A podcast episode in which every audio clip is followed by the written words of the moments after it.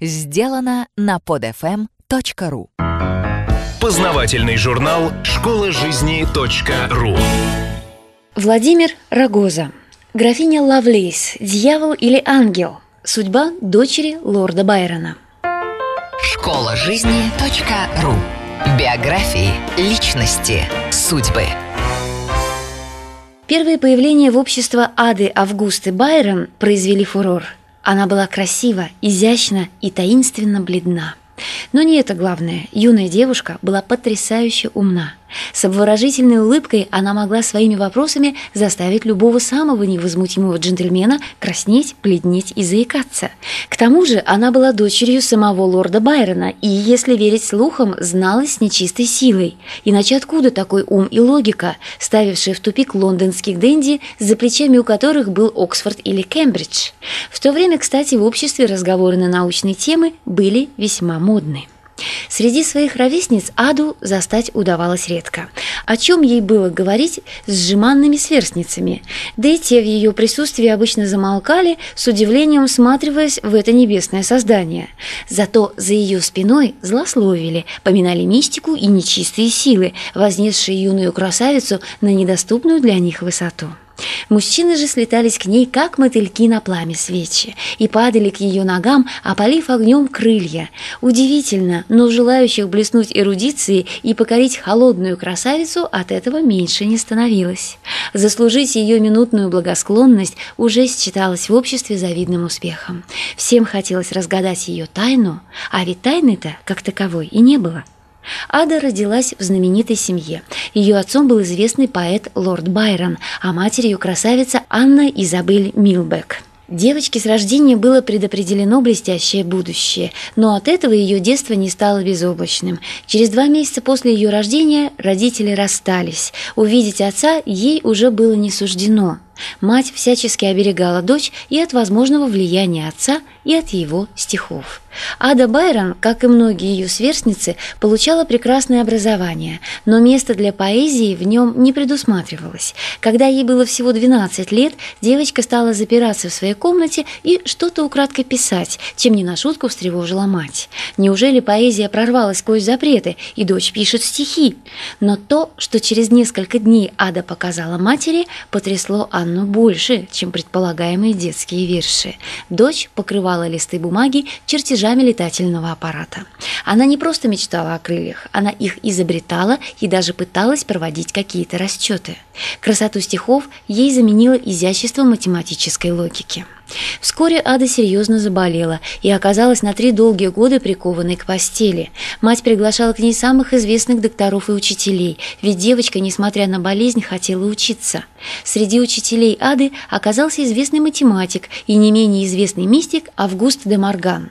Он очаровал девочку магией чисел, математика стала ее любимым увлечением, а вскоре и судьбой на всю жизнь. Согласитесь, девушка из высшего общества математик – это уже само по себе необычно. А если математика в ее обворожительной головке перемешана с мистикой и эзотерикой, да еще и приправлена обширной эрудицией, то подобный коктейль любого джентльмена заставит впасть в ступор. К счастью, болезнь отступила. Ада смогла, как и положено в ее возрасте, выйти в свет, где вскоре стала звездой первой величины, получив негласный титул «Диадемы круга». Дамы не зря злословие о ней поминали дьявола. Ада и сама чувствовала в себе что-то необычное и потустороннее, да и князя тьмы вспоминала нередко. «Клянусь дьяволом, не пройдет и десяти лет, и я высосу достаточно жизненного сока из тайн мироздания, так, как этого не могут сделать обычные смертные умы и уста. Никто не знает, какая чудовищная сила лежит еще неиспользованной в моем маленьком гибком существе». Как-то не увязываются такие заявления с образом хрупкой девушки. Но, видимо, современники не зря шутили, что за ее ангельской внешностью скрывается дьявольский ум. В ней и на самом деле бурлили необычные силы, а знания требовали общения не со светскими ловеласами, а с людьми по-настоящему образованными, у которых от математических формул не сводят скулы. Вскоре ее с таким человеком познакомили. Видимо, зрелище было еще то, когда семнадцатилетняя Ада Байрон на технологической выставке засыпала вопросами Чарльза Бэббиджа, члена Королевского научного общества, профессора Кембриджа, одного из крупнейших математиков того времени. Ее Ее спутники только растерянно мигали, даже не пытаясь вникнуть в суть разговора. На выставке знаменитый ученый впервые рассказывал о своем новом изобретении – вычислительной машине, которая должна работать благодаря специально составленным программам.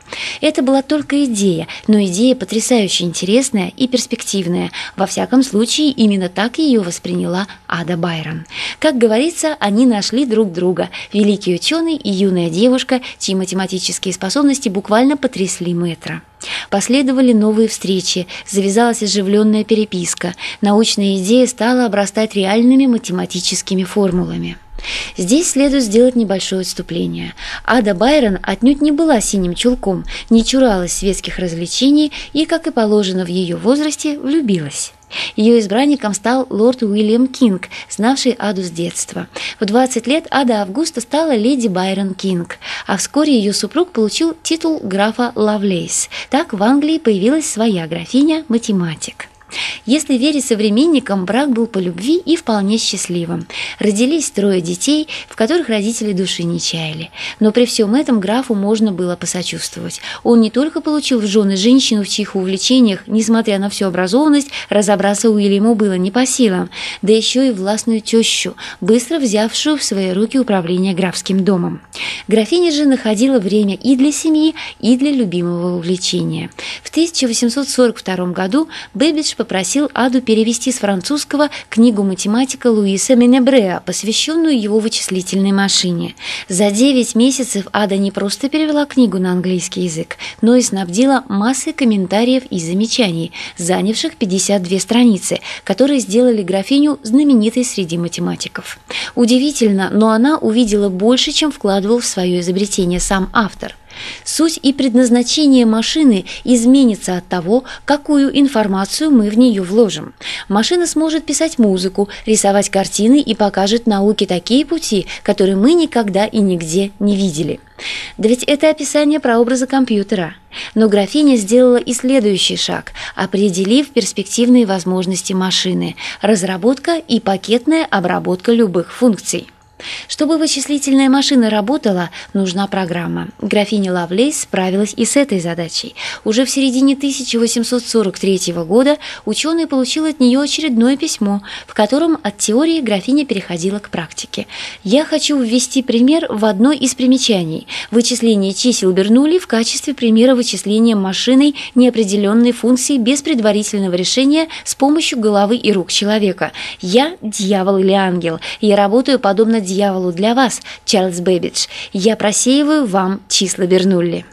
И ведь просеяла. Уже в следующем письме она прислала алгоритм вычисления чисел Бернулли. По сути, это была первая в мире компьютерная программа. С этого момента имя Ады Августы Байрон Кинг, графини Лавлейс, навечно вошло в историю математики. К сожалению, судьба бывает безжалостным гением. Ада умерла от рака в тысяча восемьсот пятьдесят втором году, когда ей было всего тридцать семь лет. Похоронили графиню рядом с могилой ее отца. По свидетельству современников, с этого времени могилы двух гениев, отца и дочери, стали местом паломничества, причем чаще приходили поклониться не великому поэту, а удивительной женщине, сумевшей заглянуть в будущее. При жизни Ада так и не увидела вычислительную машину, для создания которой столь много успела сделать. Первые работающие варианты вычислительной машины появились уже после ее смерти. Время не стерло память об этой удивительной женщине. В ее честь язык программирования получил имя Ада. А современные компьютерщики отмечают девятнадцатого июля, когда Адой была написана первая программа, и десятого декабря, когда родилась Ада Августа Байрон Кинг, графиня Лавлейс, как неофициальные дни программиста. Школа жизни .ру. Автор статьи «Графиня Лавлейс. Дьявол или ангел? Судьба дочери лорда Байрона» Владимир Рогоза. Текст читала Илона Тунка Грошева. Скачать другие выпуски этого подкаста и оставить комментарии вы можете на под эф эм точка ру.